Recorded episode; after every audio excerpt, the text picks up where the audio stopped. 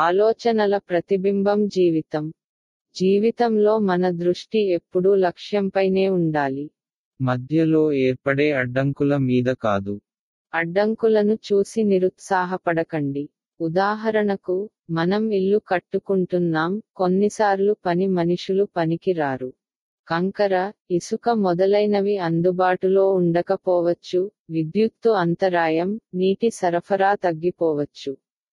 మనం ఎదుర్కోవడానికి ఇలాంటివి ఇంకా చాలా ఉన్నాయి.